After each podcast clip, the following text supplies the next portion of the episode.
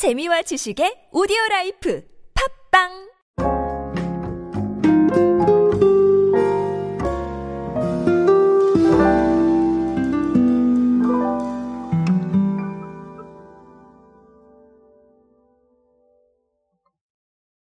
변화하는 환경 속에서 우리가 새로운 결과로 받아들이는 것들이 상당히 많습니다.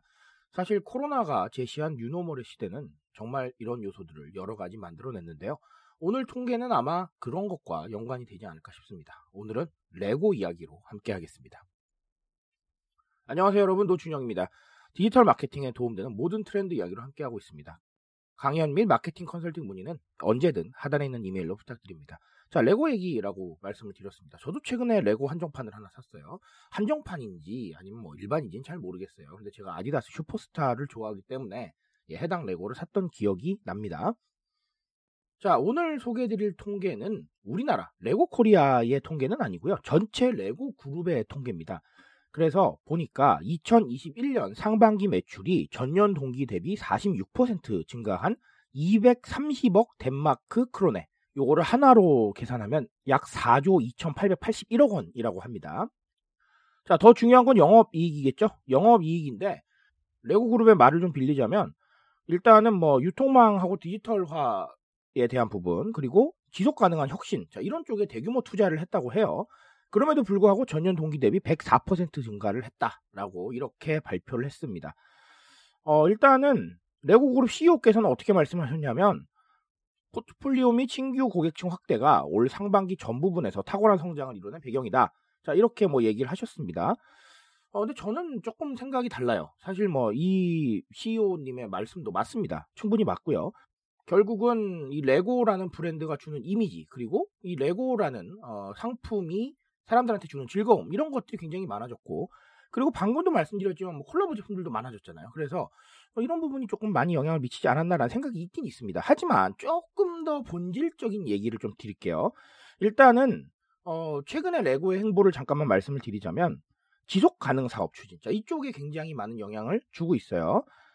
재생 플라스틱으로 만든 지속 가능 brick 시제품을 이미 공개를 했고요.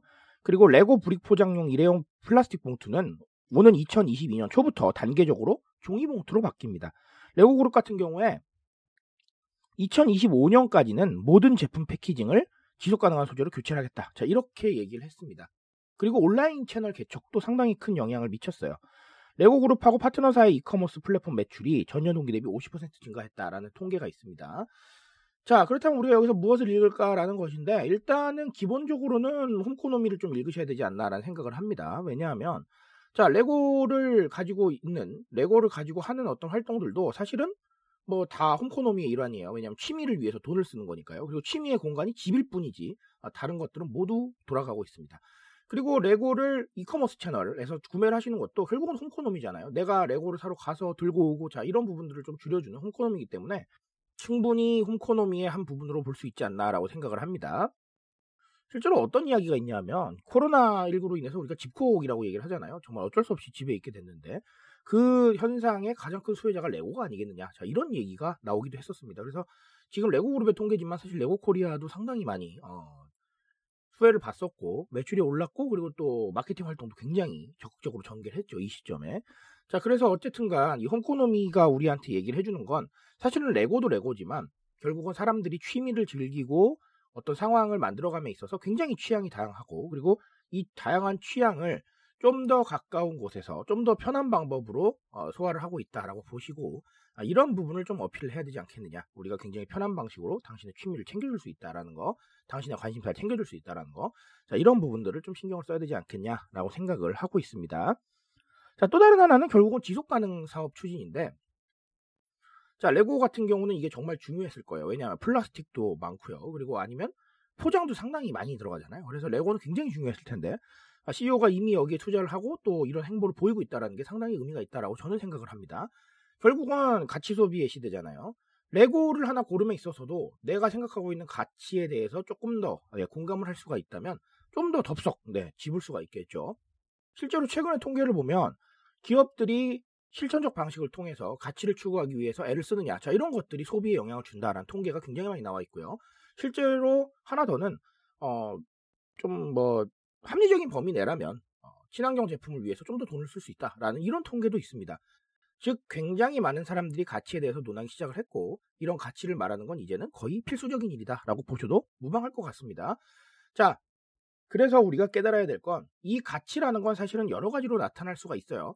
꼭 친환경만 하시라는 게 아닙니다. 그러니까 사회적으로 우리가 돌아봤을 때 여러 가지 가치가 있을 수가 있고요. 아니면 사회적 가치가 아니라 그러면 뭐 한정판이라던가 개인의 가치라던가 이런 부분도 있을 수가 있겠죠. 하지만 가치를 논할 수 있는 작업은 반드시 좀 선행이 돼야 되겠다라는 거를 말씀을 드리고 싶습니다. 레고는 변화하고 있습니다. 여러분들께서는 변화를 하고 계신가요? 그 변화에 대한 고민들 반드시 해보시기 바라겠습니다. 트렌드에 대한 이야기는 제가 책임지고 있습니다. 그 책임감에서 열심히 뛰고 있으니까요. 공감해 주신다면 언제나 뜨거운 지식으로 보답드리겠습니다. 오늘도 인싸 되세요, 여러분. 감사합니다.